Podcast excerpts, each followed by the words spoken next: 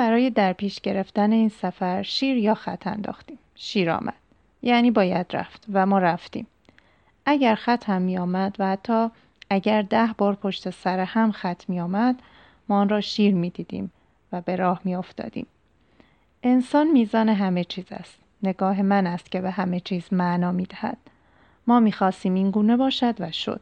مهم نبود که آیا شتاب زده تصمیم گرفته بودیم یا نه. مهم آن بود که گام در راهی میگذاشتیم که دوست داشتیم. هنگامی که بازگشتیم دیگر آن آدم پیشین نبودیم. عوض شده بودیم. سفر نگاه ما را به اوج برده بود. بزرگتر شده بودیم. دو نفری که آن روز به سفر رفتند در آن دست ها مردند. آنهایی که بازگشتند آدمهایی تازه. صدای ما را از رادیو حاصل میشنوید.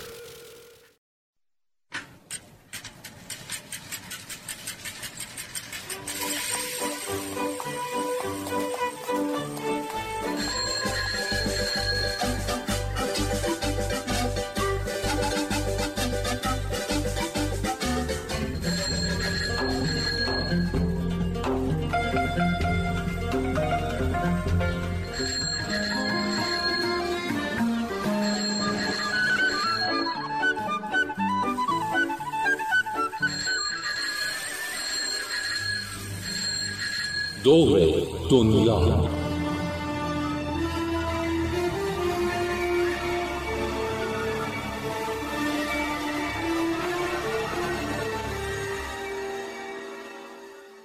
تو قسمت های قبلی تعریف کردیم که بالاخره رسیدیم به سئول و دوباره درگیر گرفتن ویزاهای جدید شدیم. تو مدت انتظار برای گرفتن ویزا زمان مناسبی پیش اومد تا وقت بیشتری رو تو سئول بگذرونیم و بتونیم از جاهای بیشتری دیدن کنیم و با فرهنگ مردم آشناتر بشیم. یکی از اون مکانهای جالب و خاطر انگیز هم خیابون اینسادونگ بود. جایی که هم می‌شد با فرهنگ کره ها آشنا شد و هم صنایع دستی و انواع و اقسام غذاها و شیرینی ها. و حالا ادامه ماجرا. سئول نامیه که حداقل برای تهرانی ها آشناست چرا که یک خیابان به نام سئول در تهران وجود داره. جالبه بدونید که خیابانی به اسم تهران هم در سئول هست. همینطور که مشغول قدم زدن و عکس گرفتن تو خیابانای اینسادونگ بودیم از دور صدای تبل و سنج به گوش رسید. برگشتیم و دیدیم که یه گروه آدم در حالی که لباسهای قدیمی پوشیدن با نیزه و سپر و شمشیر رسیدن نزدیک ما. مردم را باز کردن تا گروه سربازا از کوچه بگذرن. دیدن اونا برامون خیلی جالب بود و کنجکاف شدیم تا ببینیم کجا میرن و قراره چیکار کنن. دنبالشون راه افتادیم. اونا از چند تا کوچه و چهار را رد شدن تا به میدون رسیدن. یه گروه دیگه از سربازا با همون مدل لباسهای قدیمی تو میدون و جلوی یه معبد خیلی قدیمی و چوبی ایستاده بودن. سریعتر رفتیم تا بتونیم زودتر به اونجا برسیم و ببینیم با رسیدن گروه دوم سربازا چه اتفاقی میفته. گروه اول سرنیزه هاشون رو طوری زبدری روی زمین گذاشته بودن که کسی نتونه عبور کنه و وارد معبد بشه. گروه دوم هم از راه رسید و صدای تبل ها و شیپور و سنج ها چند برابر شد و تو کل اون منطقه پیچید. از اطراف توریستا و گردشگرا هم متوجه شدن و دور معبد جمع شدن. قرار بود مراسم تعویز پست نگهبانی اون هم به شیوه گذشتگان و دوران باستانی کره اجرا بشه. هر سربازی جای خودش رو به سربازی همتیپ و قیافه خودش داد و بعد نوبت به فرمانده ها رسید. اون وسط چند نفرم مشغول توضیح دادن مراسم به زبانهای انگلیسی، کره و ژاپنی بودن. وقتی مراسم تعویض پست تمام شد، سربازای گروه اول یه گوشه ایستادند و نیزه ها از روی زمین برداشته شد.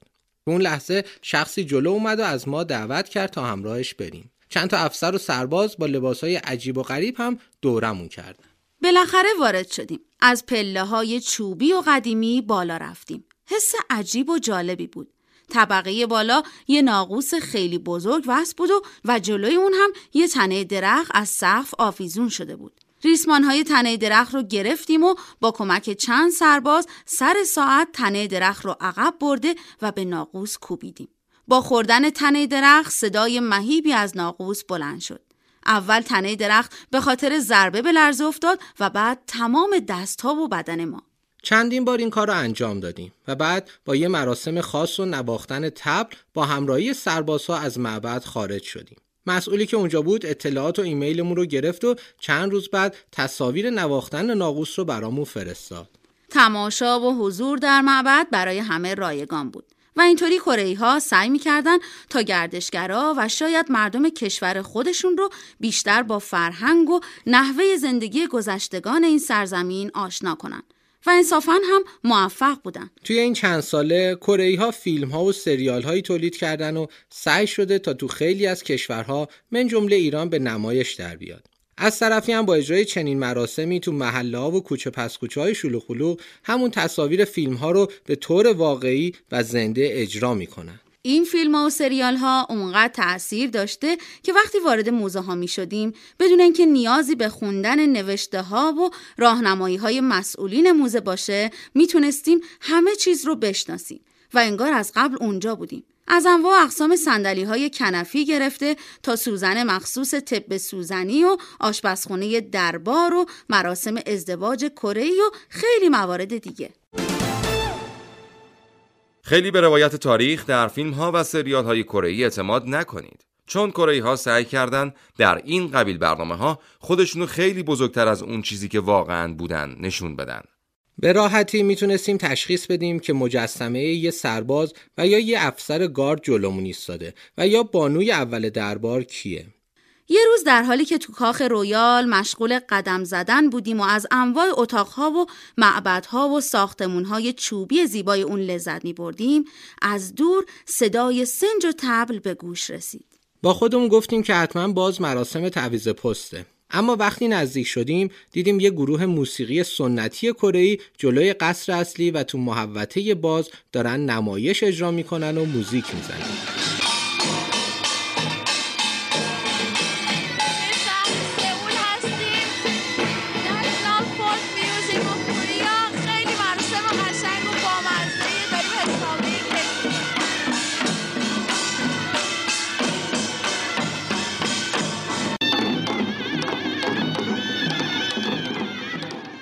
البته همینجا باید اعتراف کنم که اصلا نمیشه این نوع از موسیقی رو تحمل کرد. انگار تعدادی بچه داشتن با قاشق میکوبیدن توی کاسه فلزی. هیچ ریتم خاصی نداشت و کاملا فالش به نظر می‌رسید.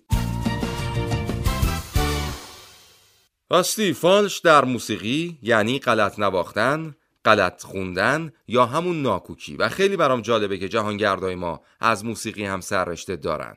موسیقی کشورهای شرق مثل ژاپن، کره و بخشهایی از چین به جای هفت تا نوت اصلی و نیم پرده ها که مجموعاً میشه دوازده تا نوت فقط پنج تا نوت داره و طبیعتا به خاطر همینه که خیلی گوش نواز نیست.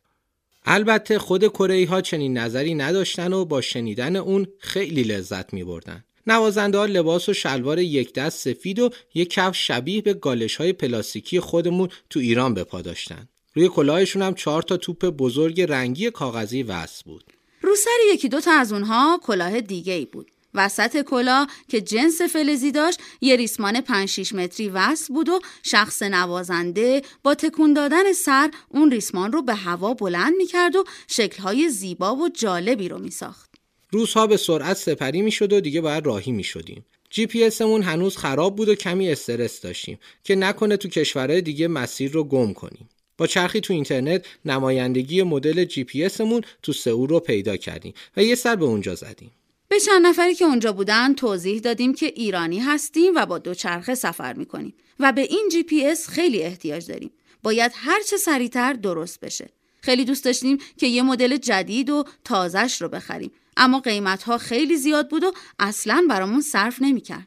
جی پی اسمون رو گرفتن و سعی کردن تا درستش کنن. آخر سرم بهمون دو تا لباس و کوله پشتی و استیکر دادن و بابت تعمیر دستگاهمون هم هیچ پولی ازمون نگرفتن. اصلا دلیلش رو نمیفهمیدیم. تا اینکه در آخرین لحظه یه عکس نشونمون دادن و تازه فهمیدیم که اونا کیان. یکیشون با دوچرخه دور دنیا رو سفر کرده بود و اتفاقا از ایران هم رد شده بود. اون یکی هم با موتور از خیلی از کشورهای دنیا رد شده بود. برای همین کاملا ما رو درک می‌کردن. به همین خاطر بود که اصلا ازمون بابت تعمیر جی پی اس پولی نگرفتن با یه برخورد خیلی خوب و روی گشاده ازمون استقبال کردن و در نهایت با یک عکس یادگاری اون لحظه زیبا ثبت شد. حالا دیگه خیالمون راحت تر بود و خودمون رو برای ترک سئول و کره جنوبی آماده می کردیم. اون مدت تو سئول مهمون یک زوج جوون بودیم که هر دوتایشون استاد زبان انگلیسی تو دانشگاه فنی بودن. وقتی فهمیدن که ما تو خیلی از دانشگاه ها و مدارس اسلاید شو داشتیم و در مورد سفر و ایران صحبت کردیم ازمون خواستن تا یکی دو روز رو هم بیشتر وقت بگذاریم و سری هم به کلاس های اونها بزنیم. اینطوری هم ما به هدفمون که صحبت با دانشجوهاست می‌رسیدیم و هم دانشجوهای زبان انگلیسی این فرصت رو داشتن تا لحجه انگلیسی دو نفر ایرانی رو بشنون و با سوال و جواب در مورد سفر و ایران هم یه مطلب جدید یاد بگیرن و هم تمرین مکالمه داشته باشن.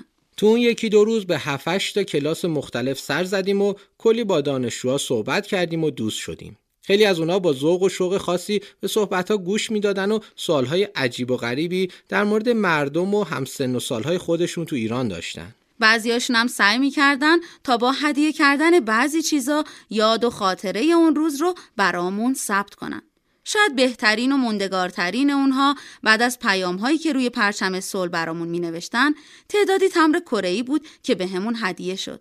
تمرایی که امروز بخشی از ویترین یادبودهای سفر رو برامون پر کرده و با نگاه انداختن به اونا به یاد دوستای کره‌ایمون میافتیم. هنوز 70 80 کیلومتری تا بندر راه مونده بود و حدودا یک روز دوچرخه سواری لازم بود تا از سئول خودمون رو به اونجا برسونیم. کمی استرس داشتیم که نکنه سر وقت نرسیم و یک وقت گم بشیم. برای همین سعی می‌کردیم بدون استراحت و تون رکاب بزنیم و ترجیح می‌دادیم تا زودتر برسیم. کشتی بعد از ظهر و نزدیکی های شب راه میافتاد و نیمه شب روز بعد می‌رسید. همش تو این فکر بودیم که وقتی می‌رسیم تو چین چی کار باید بکنیم و کجا باید بریم.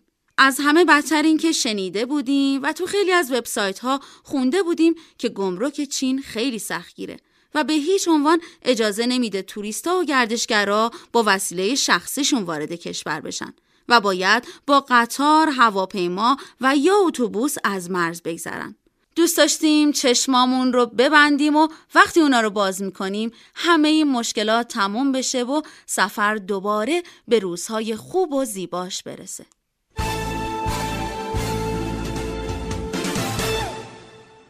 تو قسمت های قبلی داستان به جایی رسید که بالاخره سئول رو با تمام خاطرات خوب و بدش ترک کردیم و از طریق شهر بندری که خیلی از پایتخت فاصله نداشت به سمت چین راهی شدیم. هزار تا چرا و اما اگر توی ذهنمون بود و نگرانی از نداشتن جای خواب و فکر زمان کوتاه ویزا حسابی آزارمون می‌داد و حالا ادامه ماجرا به حال دو تا بلیت کشتی خریدیم به سمت شهر تیانجین تو کشور چین تا تاریکی هوا چند ساعتی بیشتر نمونده بود. وقتی خیالمون از بابت بلیت ها و ساعت حرکتمون راحت شد، تازه ساعت 6 بعد از ظهر ناهار خوردیم و بارها رو بستیم و از گیت خروجی گذشتیم.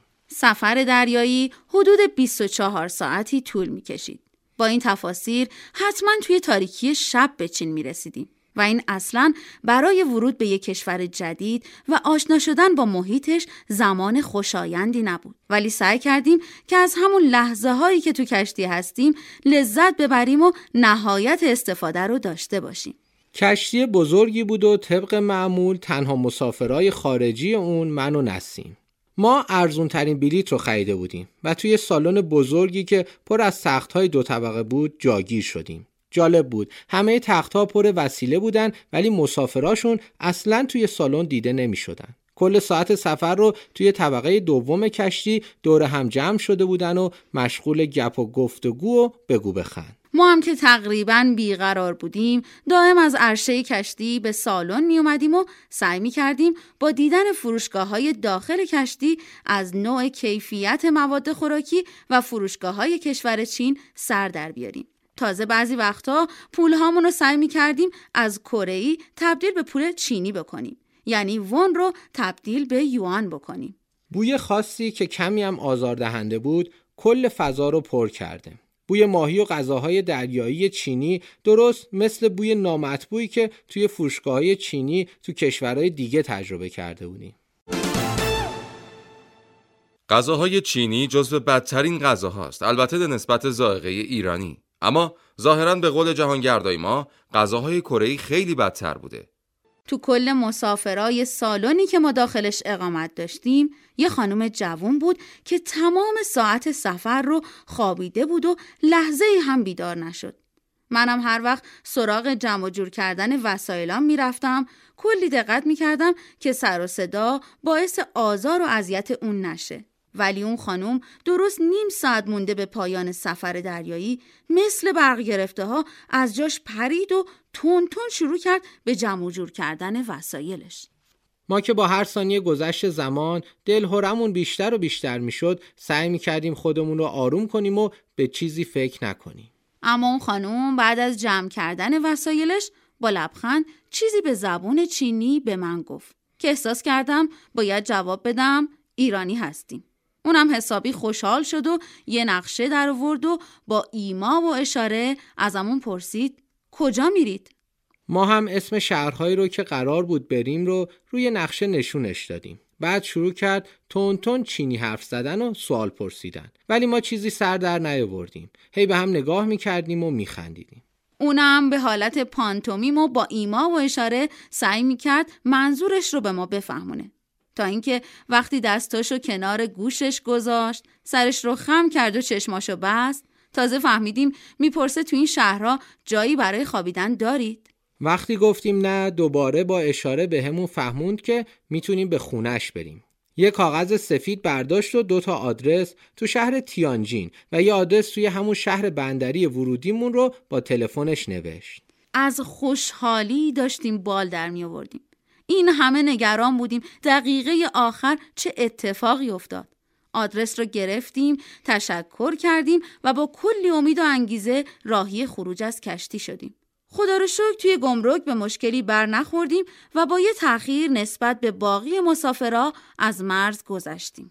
به هر حال همه چیز به خیر و خوشی گذشت. توی شب سرد پاییزی و یه هوای پر از گرد و غبار و خاک پا به سرزمین پهناور چین گذاشتیم.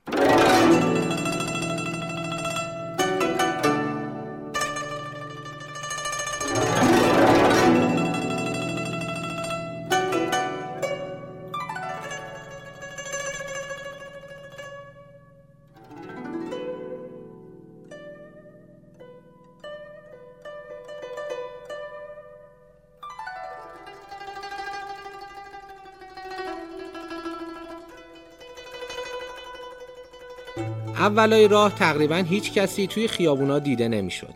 ولی مدتی که گذشت تعداد زیاد دوچرخه سوارا و رفت آمد ماشین ها نشون می‌داد که داریم به مرکز شهر نزدیک میشیم. از هر کی آدرس میپرسیدیم نگاه می‌کرد شونه هاشو بالا مینداخت و راشو می‌گرفت و می‌رفت.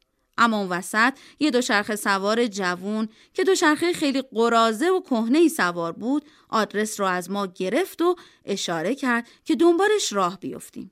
از پیچ و خمهای خیابونایی که نشون دهنده فقر بیش از حد مردم بود میگذشتیم. باور کردنی نبود ولی دیدن ساختمونهایی با اون وضعیت و مردمی با سر و بیش از حد محقر که اون موقع شب مشغول کار و کاسبی کنار خیابون بودن خیلی تأسفبار و غمانگیز بود. جلوی هر خونه ای تعمیرکارای سیار دوچرخه با ابزاری دست چندم روی زمین نشسته بودن و منتظر مشتری بودن. آخه توی چین مسیرهای دوچرخه سواری به پهنای مسیر عبور ماشین هاست و تعداد زیادی از مردم برای عبور و مرور از دوچرخه استفاده می‌کنن. جلوی آپارتمان ها هم پارکینگ های بزرگی مخصوص پارک کردن دوچرخه ها وجود داره. تصور کنید این همه چینی به جای دوچرخه از ماشین استفاده می‌کردن. فکر کنم در این صورت لایه اوزون تا حالا پنجاه بار از بین رفته بود. بعد از یک ساعت رکاب زدن به همراه شخصی که راهنماییمون می‌کرد به محل آدرس خانم جینی رسیدیم. یه ساختمون خیلی کثیف و قدیمی که توی شهرک بود و همه ساختمونهای داخل شهرک هم همین وضعیت رو داشتن. هرچی در زدیم کسی جواب نداد. انگار که هنوز به خونه نرسیده بودن. قبل از هر چیز از اون دوچرخه سوار مهربون که حدود نیم ساعت وقت گذاشته بود تا ما رو به اونجا برسونه تشکر کردیم و ازش خدافزی کردیم. هوا خیلی سرد بود من که همه لباسای گرمم رو پوشیدم و خودم رو آماده کردم برای اینکه تا صبح توی حیات شهرک را برم که از سرما یخ نزنم. هیچ جای مناسبی هم برای چادر زدن پیدا نمی کردیم. بعد از حدود دو ساعت انتظار خانم جینی به همراه پسرش به خونه رسیدن. از خوشحالی انگار که آشنای چندین و چند سالمون رو دیدیم سریع به طرفشون رفتیم و احوال پرسی کردیم. اونقدر خسته بودیم که توی خونه اونا بدون اینکه شام بخوریم و حتی لیوانی آب بنوشیم خوابمون برد. اول صبح بود که با سر و صدای همسایه ها و رفت و آمد ماشین ها توی خیابون از جا پریدیم. پسر خانواده به سراغمون اومد و ما رو به صبحانه دعوت کرد. معمولا چینیایی که توی شهرهای بزرگ زندگی می‌کنن بیرون از خونه صبحانه می‌خورن. به یه قهوه خونه رفتیم. حتی تصور این که بخوام توی اون قهوه خونه بشینم دیوونم می‌کرد. چه برسه به اینکه بخوام اونجا صبحونم بخورم. بوی نامطبوع و کثیفی ظرفها و دیدن نحوه پخت غذاها حسابی آزارم می‌داد. ولی همه فروشنده ها با چهره خندون و مهربون به ما نگاه می‌کردن و منتظر بودن که غذا سفارش بدیم.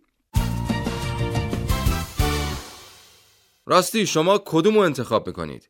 میزبان بد اخلاق با غذاهای خوشمزه یا میزبان خوش اخلاق با غذاهای بسیار بدمزه؟ صبحانه چیزی شبیه سوپ بود که توش رشته های خیلی پهن و بلندی وجود داشت و یه تخمرغ آبپز هم داخلش رنده شده بود. بدون اینکه حتی نگاهی به غذا بندازم خودم رو با یه تیک نون سرگرم کردم و ازشون خواستم که هر چه زودتر اونجا رو ترک کنیم. خدای من قرار یه ماه اینجا سفر کنیم. اگه وضعیت هر روز به همین شکل باشه چه فاجعه ای میشه برای من. به هر حال از دوستان جدید خدافزی کردیم و قرار شد بعد از ظهر رو به خونه دوم اونها تو شهر تیانجین بریم. آدرس دوم رو به دست گرفتیم و راهی شدیم. جمعیت زیاد مردم توی خیابونها که مشغول کاسبی و خرید بودن رفت آمد ماشین ها و ترافیک عجیب دوچرخه سوارها همه و همه برامون خیلی تازگی داشت اینجا با تمام کشورهایی که تا حالا سفر کرده بودیم خیلی فرق می‌کرد با وجود اون همه جمعیت و رفت آمد بازم هوای سرد و خیلی خشک منطقه حسابی آزار دهنده بود. پوست دست و صورتمون کاملا خشک و بیحس شده بود. با وجود تابیدن آفتاب برودت هوا خیلی خیلی بالا بود. چون درست و حسابی صبحانه نخورده بودیم دنبال جایی میگشتیم که بتونیم خرید کنیم و یکم انرژی بگیریم. فروشگاه بین راه اونقدر شلوغ بودن و خیلی وقتا هم اونقدر به هم ریخته و کثیف که رقبت نمی کردیم حتی نگاهشون کنیم تا اینکه نزدیکی های شهر به یه نونوایی شیک و خیلی تمیز رسیدیم توی یه نونوایی کوچیک چند متری تقریبا 6 نفر مسئول جواب دادن به مشتریا بودن. توی کشور چین جمعیت اونقدر زیاده که نیروی کاری به فراوونی توی هر محل کاری وجود داره و وقتی می‌خوای خرید کنی چند نفری میریزن سر تا راهنماییت کنن. فروشگاه خیلی خوبی بود ولی بدی اینجور مغازه ها اینه که قیمت ها تقریبا چند برابر مغازه های معمولیه. بالاخره یه کیک ساده گرفتیم و راهی شدیم. شهر تیانجین یه شهر بزرگ و تقریبا مدرنه. معمولا توی خیلی از شهرهای چین اختلاف طبقاتی به طور خیلی واضحی به چشم می‌خوره. درست بین برج‌های شیک و نوساز و سر به فلک کشیده خونه‌های فوق‌العاده کهنه و قدیمی و زندگی‌های خیلی سخت و محقرانه به چشم می‌خوره. آدرسی که داشتیم دقیقا توی یکی از همون ساختمانهای قدیمی و به هم ریخته بود. یه آسانسور ترسناک بیدر و پیکر و راهروهای مخروبه و تاریک. اولین بار چرخها رو رها کردیم. من رفتم تا خونه دوستامون رو پیدا کنم. به محض اینکه از آسانسور پیاده شدم و وارد طبقه هشتم شدم خودم رو توی تاریکی مطلق و داخل اون راهروهای تو در توی ترسناک پیدا کردم همینطور دور خودم میچرخیدم که یهو با یه صدای بلند از جا پریدم بعد از اینکه صدا شنیده شد چراغای راهرو هم روشن شد. آخه توی خیلی از این ساختمونهای قدیمی چراغهای اتوماتیک داخل راهروها به صدا و ضربه حساسن. پس برای اینکه چراغها روشن بشن باید با قدرت تمام روی زمین پا بکوبی و تازه با روشن شدن راهرو بیشتر به عمق فاجعه پی می‌بری. تو هر طبقه شاید بیش از 20 تا آپارتمان کوچیک به هم چسبیده وجود داشت که همشون هم درهای کشویی آهنی داشتن. خونه ها حدود چهل متر بیشتر نبودن و وضعیت خوبی هم نداشتن اما بالاخره با کلی دردسر و سر زدن به همه خونه های اون طبقه منزل دوستان جدیدمون رو پیدا کردیم. دو شرخه ها رو توی آسانسور گذاشتیم و به طبقه هشتم آوردیم. و کنار همون آسانسور قفلشون کردیم بارها رو برداشتیم و وارد خونه شدیم. این بار هم میزبان مهربان ما با روی گشاده و سفره بیریا از ما پذیرایی کرد. ما هم که هنوز توی شک وضعیت جدیدمون بودیم خوراک کاهوی پخته و تخم مرغ مخصوص چینی رو خوردیم و با امید به روزهای آینده و ادامه سفر مشغول نوشتن خاطراتمون شدیم.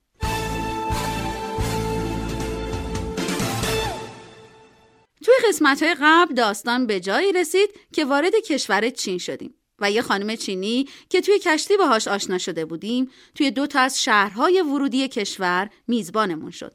از همون بد و ورود اختلاف طبقاتی و لمس فقر بیش از حد مردم حسابی توی روحیمون تأثیر گذاشته بود و همش امیدوار بودیم که با ورود به پایتخت این وضعیت هم یکم سر و سامون بگیره و حالا ادامه ماجرا توی شهر تیانجین یه روز کامل رو استراحت کردیم. فقط ساعت 11 صبح برای یه گشت و گذار کوچیک و استفاده از کافینت از آپارتمان خارج شدیم. اول یه سری به بازار و محل خرید مواد خوراکی زدیم.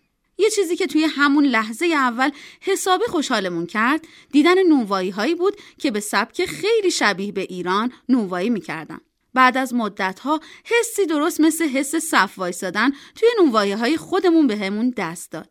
یه نون گرد بزرگ و البته خیلی چرب.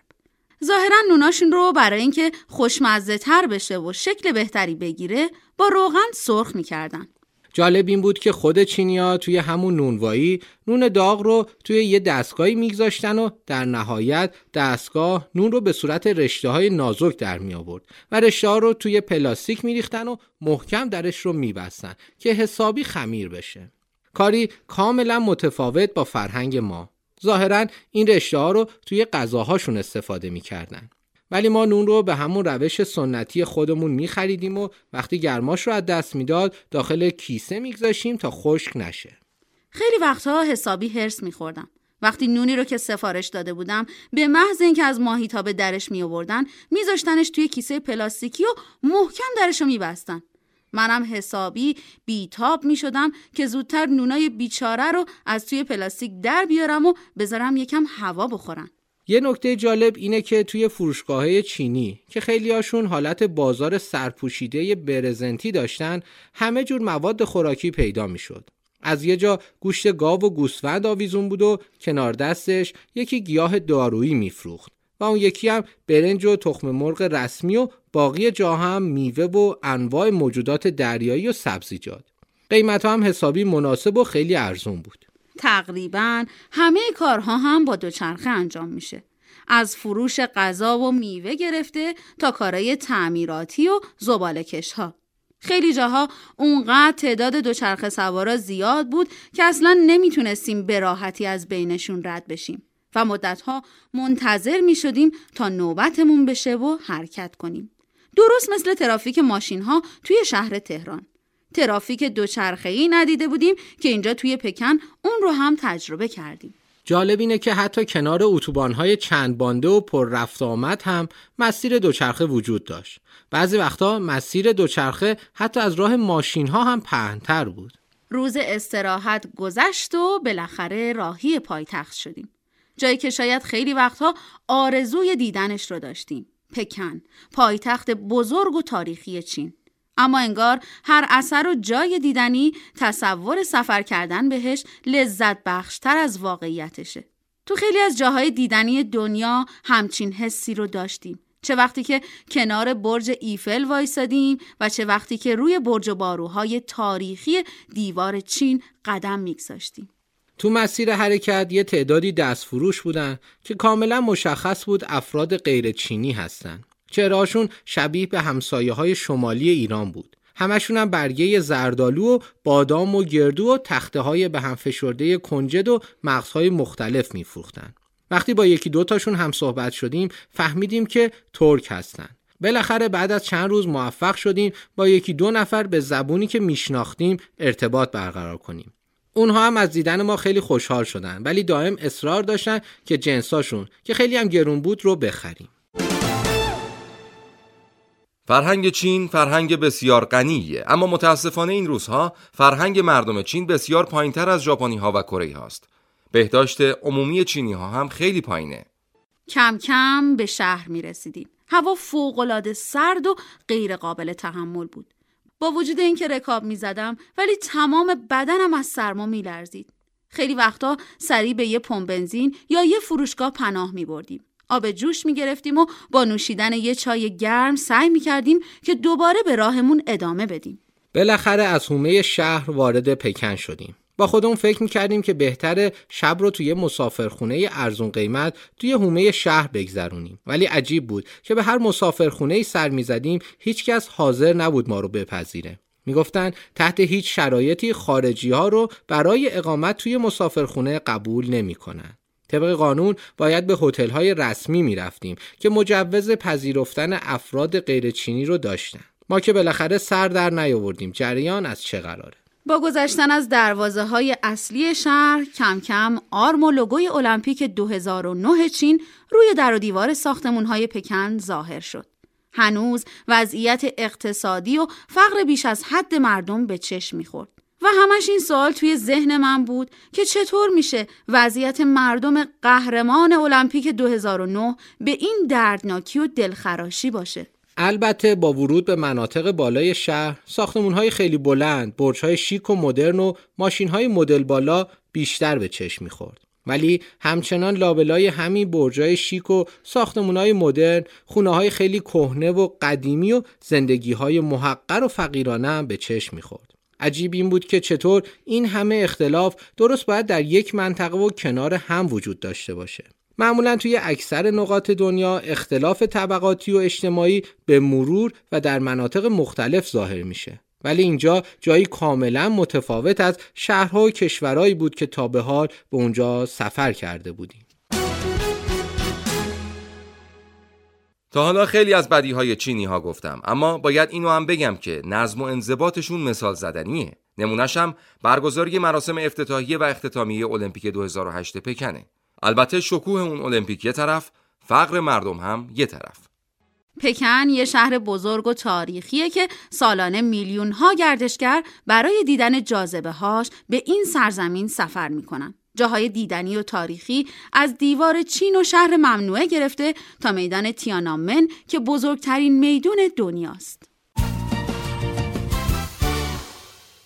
شهر ممنوع بزرگترین بنای چوبی دنیاست و تا سال 1924 مردم عادی حق ورود به اونجا رو نداشتن و فقط خاندان سلطنتی می‌تونستن به اونجا برن.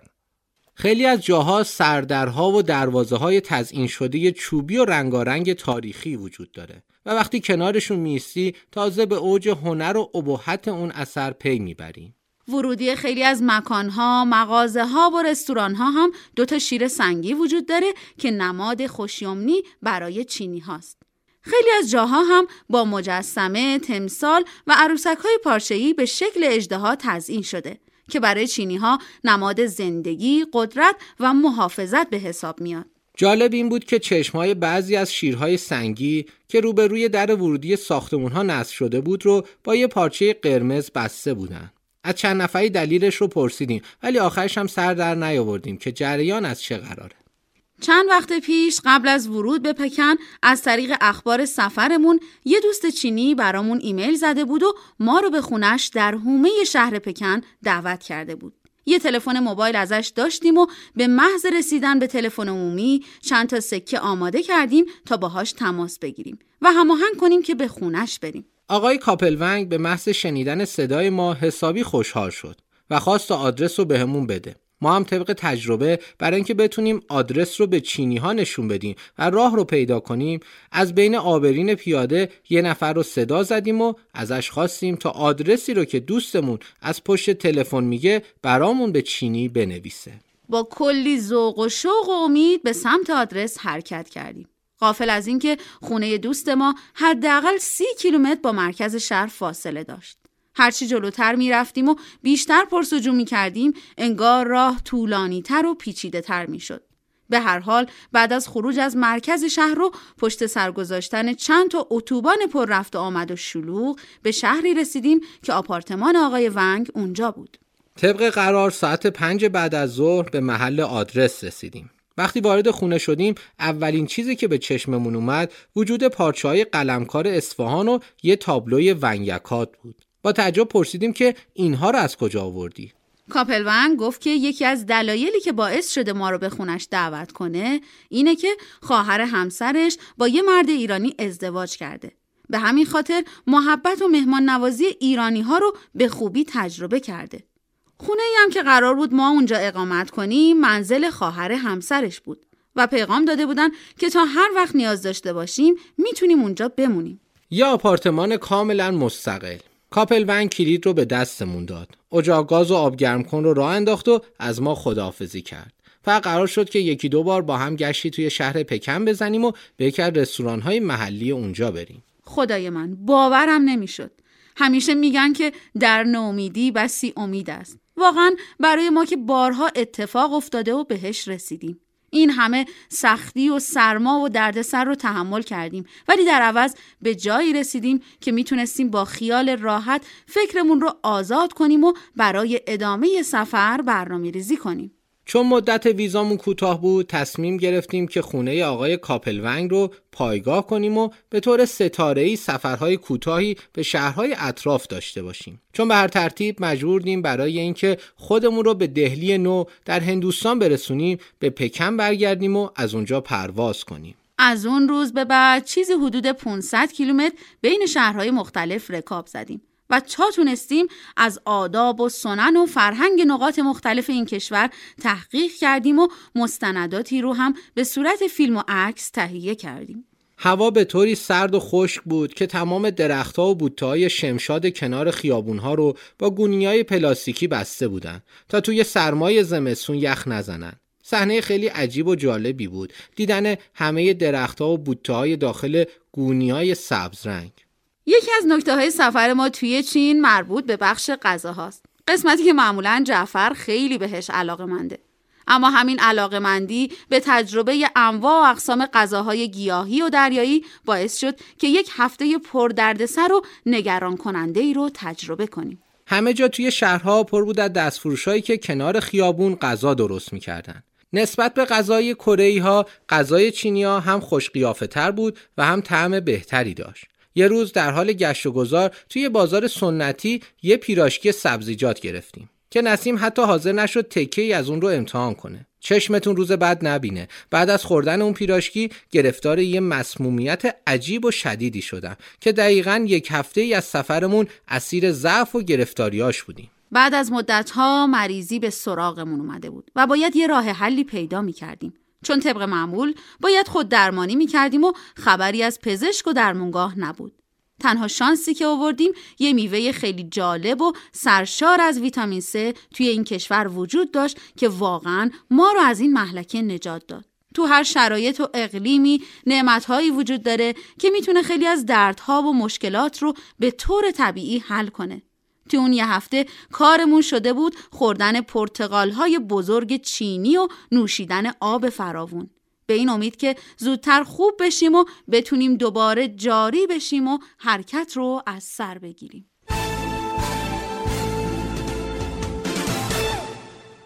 اگه دوست دارید همراه با این دو جهانگرد ایرانی با تجربه های جدیدتر و مناطق گوناگون دنیا آشنا بشید حتما برنامه بعدی ما رو بشنوید.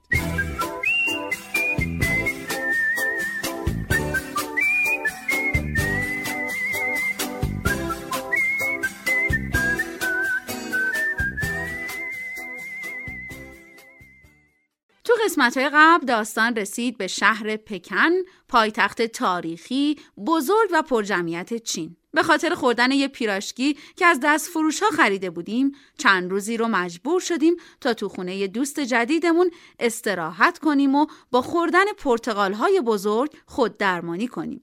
و حالا ادامه ماجرا. سرمای خشک و استخوانسوز شهر با بادهای شدیدی که میوزید اصلا قابل تحمل نبود. تازه روزهای اول زمستون بود و احتمالا تو چند هفته دیگه هوا سردتر هم می‌شد.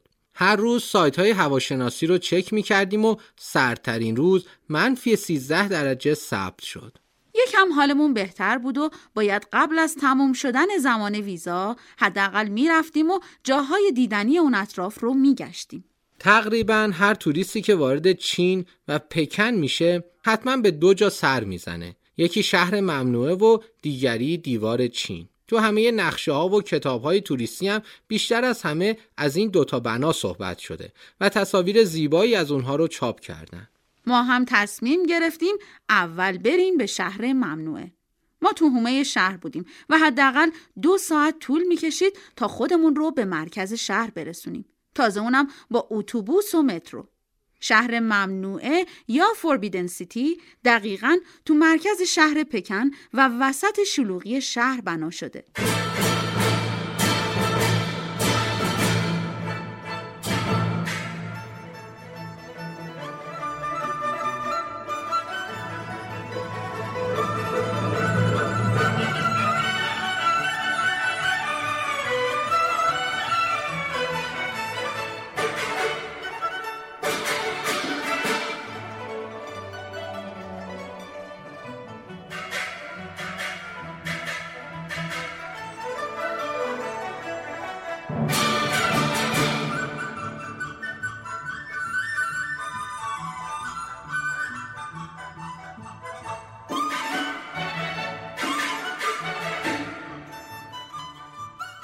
از دور دیوارهای بلند و قرمز رنگ شهر ممنوعه دیده می‌شد. این دیوارها که بسیار هم قطور هستند بهترین محافظ برای شهر به حساب میان و می‌تونستن آتش توپخانه دشمن رو تحمل کنند. تو فاصله های منظم سربازهایی که لباس و کلاه سبز به تن داشتن نگهبانی می‌دادند. درست مثل یه مجسمه بی حرکت ایستاده بودن تا نوبت تعویز پستشون برسه. نگهبانای چینی که الان دوستامون داشتن در موردش حرف می زدن از نظر شرح وظایف خیلی شبیه نگهبانای معروف سلطنتی انگلستان هستند. اونا کلاهای بزرگ سیاه به سر می‌ذارن و لباسای نظامی قرمز به تن دارن.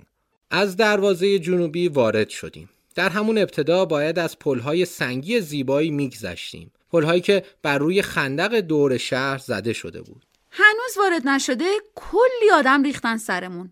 اونا تور لیدرهایی هستن که حاضرن با کمترین مبلغ تمام محوطه رو براتون توضیح بدن. البته به زبان انگلیسی و اون هم با لحجه قلیز چینی. تقریبا چیزی از حرفاشون نمیشه فهمید. از جمعیت تور لیدرها که میگذری گروه دستفروش ها محاصرت می‌کنن. هر کدومشون یه چیزی برای فروش دارن. از انواع نقشه و راهنمای های شهر ممنوعه گرفته تا جاکلیدی و تمر و پوسترهایی از پکن. تعدادی هم عروسک های المپیک رو میفروختن. بالاخره از انبوه دست فروش ها هم گذشتیم. گوشه ای از شهر مردم تجمع کرده بودن. ما هم کنجکاف شدیم تا ببینیم چه خبره. اونجا یه پادگان کوچیک بود که سربازها رو تمرین می‌دادن برای رژه. سربازایی که فقط وظیفه دارن پرچم بزرگ کشورشون رو در دو نوبت صبح و عصر به میدان تیانامن بزرگترین میدان جهان ببرن و در انتهای روز اون رو دوباره جمع کنن. نام میدان تیانامن با یک قتل عام بزرگ گره خورده. در این میدان سربازای ارتش چین عده کثیری از مخالفان حکومت کمونیستی رو قتل عام کردند و حتی با تانک از روی اونها رد شدند. بعد از دیدن آموزش رژه سربازها وارد قسمت داخلی شهر شدیم. وقتی از دروازه گذشتیم انگار وارد یک کشور دیگه شده بودیم. هیچ نمایی از ساختمانهای بلند و شیشه‌ای سر به فلک کشیده شهر دیده نمی‌شد. تصور می‌کردیم که از تونل زمان گذشتیم. این شهر بزرگترین مجموعه معماری چوبی دنیاست و تا سال 1924 ورود به اون برای افراد عادی ممنوع بوده و به همین خاطر هم بهش می‌گفتن شهر ممنوعه. این مکان فقط مخصوص امپراتوران مینگ و خانواده و سربازان اونها بوده. جمعا در مدت 500 سال 24 امپراتور در اونجا زندگی و به کشور چین حکمرانی می‌کردن. به نوبت از داخل قصرها و ساختمونها میگذشتیم. برچه جلوتر می‌رفتیم ساختمونها زیباتر و تزئیناتشون هنرمندانه تر می‌شد. تا جایی که به قصر اصلی امپراتور رسیدیم همه جا تصاویر طلایی از اژدها به چشم می‌خورد تو فرهنگ چینی اژدها نماینده قدرت امپراتوریه و امپراتور پسر آسمانی و اژدهای حقیقی نامیده میشه تقریبا همه قصرها روی بلندی و تخت سنگ بنا شدن و دور تا دور اونها رو ناودونهایی به شکل سر اجدها احاطه کرده. با مهندسی و معماری هوشمندانه هنگام بارندگی از دهان این ناودونهای اجدهایی آب فوران می‌کنه و در همه جا پخش میشه. خیلی اعتقاد دارن که به این روش بسیاری از قسمتهای کاخ نمناک میشن و خطر آتش سوزی هم کمتر میشه. حیات و ساختمان های جنوبی مخصوص سربازان و وزیران و برپایی جشن ها بوده و قسمت های شمالی مخصوص امپراتور و خانواده درجه یک. باغ بسیار زیبایی هم در شمالی ترین قسمت شهر وجود داره. باقی با انواع و اقسام درختان عجیب و غریب. درختهایی که بعضیاشون به طور هنرمندانهی به هم گره زده شدن و با رشد اونها حالا صحنه های جالب و منحصر به فردی ایجاد شده. در چین و ژاپن نوع خاصی از کاشتن درخت وجود داره. مثلا ژاپنی ها درختها رو در اندازه بسیار کوچک در گلدان یا باغچه پرورش میدن و بهش میگن درختای مینیاتوری یا بونسای. چینی ها هم همینطور که شنیدید روش خاص خودشونو دارن. به جز چند تا قصر اصلی بقیه ساختمون ها تبدیل شدن به موزه تا تاریخ چند هزار ساله چینی ها رو برای گردشگرا به نمایش در بیارن. از انواع ظروف طلایی و مفرقی و نقره گرفته تا چینی اصل و انواع نقاشی های آب مرکب و تابلوهای قدیمی خط. دور تا دور مجموعه هم ظرفهای مسی خیلی بزرگی برای جمعآوری آب وجود داشت. ما تصور می کردیم که در این ظروف آب آشامیدنی جمع می کردن. اما تو بعضی از کتاب های راهنما خوندیم که داخل این ظرف های بزرگ با تزئینات شیر و اجدها آب رو برای مبارزه با آتش سوزی جمع می کردن.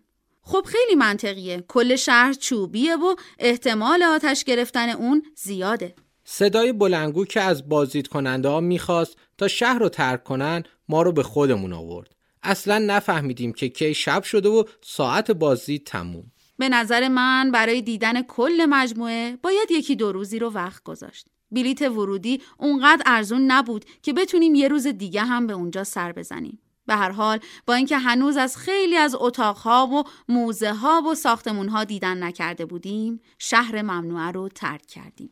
با اینکه حسابی هوا سرده اما مردم بیرون شهر ممنوعه هنوز مشغول کاسبی و دستفروشی هستند. تو این وسط کاروبار اغذیه فروشی ها از همه بهتره. بعضی از رستوران ها هم برای جلب توجه بیشتر لباس های قدیمی پوشیدن و به سبک گذشتگان آواز می‌خونن. نشونه خیلی هاشونم موهای بلندیه که بافته شده و از زیر کلاه بیرون زده. البته دیگه کمتر کسی حاضر وقت بذاره موهاش رو اونقدر بلند کنه. وقتی دقت می کردیم می دیدیم که اون موها مصنوعی و چسبونده شدن به کلاها. خیلی از رستوران ها قیمت باور نکردنی داشتن. مثلا یک سیخ چوبی مرغ کباب شده فقط یک یوان. تو اون شلوغ پلوغی که از هر طرف یه صدایی بلند بود و سعی می‌کرد مشتری بیشتری رو به طرف خودش بکشونه. بعضی هم با کباب کردن موجودات عجیب و غریب تلاش می‌کردن تا توریستای خارجی رو جذب کنن. از کباب ستاره و اسب دریایی گرفته تا انواع حشرات و از همه عجیبتر اغرب. اون هم اغرب زنده. بیچاره اغربا هنوز زنده بودن و توی سیخهای چوبی دست و پا می‌زدن. ما که ندیدیم کسی اونها رو بخره و بیشتر انگار مدلی بودن تا توریست ها با هیجان به اون بازار برن و عکس بگیرن و در اون بین یه سیخ کباب مرغ هم بخورن. چین کشور عجیب و جالبی بود. پر از دیدنی و سوقاتی. خوشبختانه قیمت ها هم خیلی ارزون بود و به راحتی می‌شد هر چی که دلت بخواد بخری. ادامه داستان سفر و دیدار از دیوار چین رو حتما توی برنامه های بعدی براتون تعریف می‌کنیم.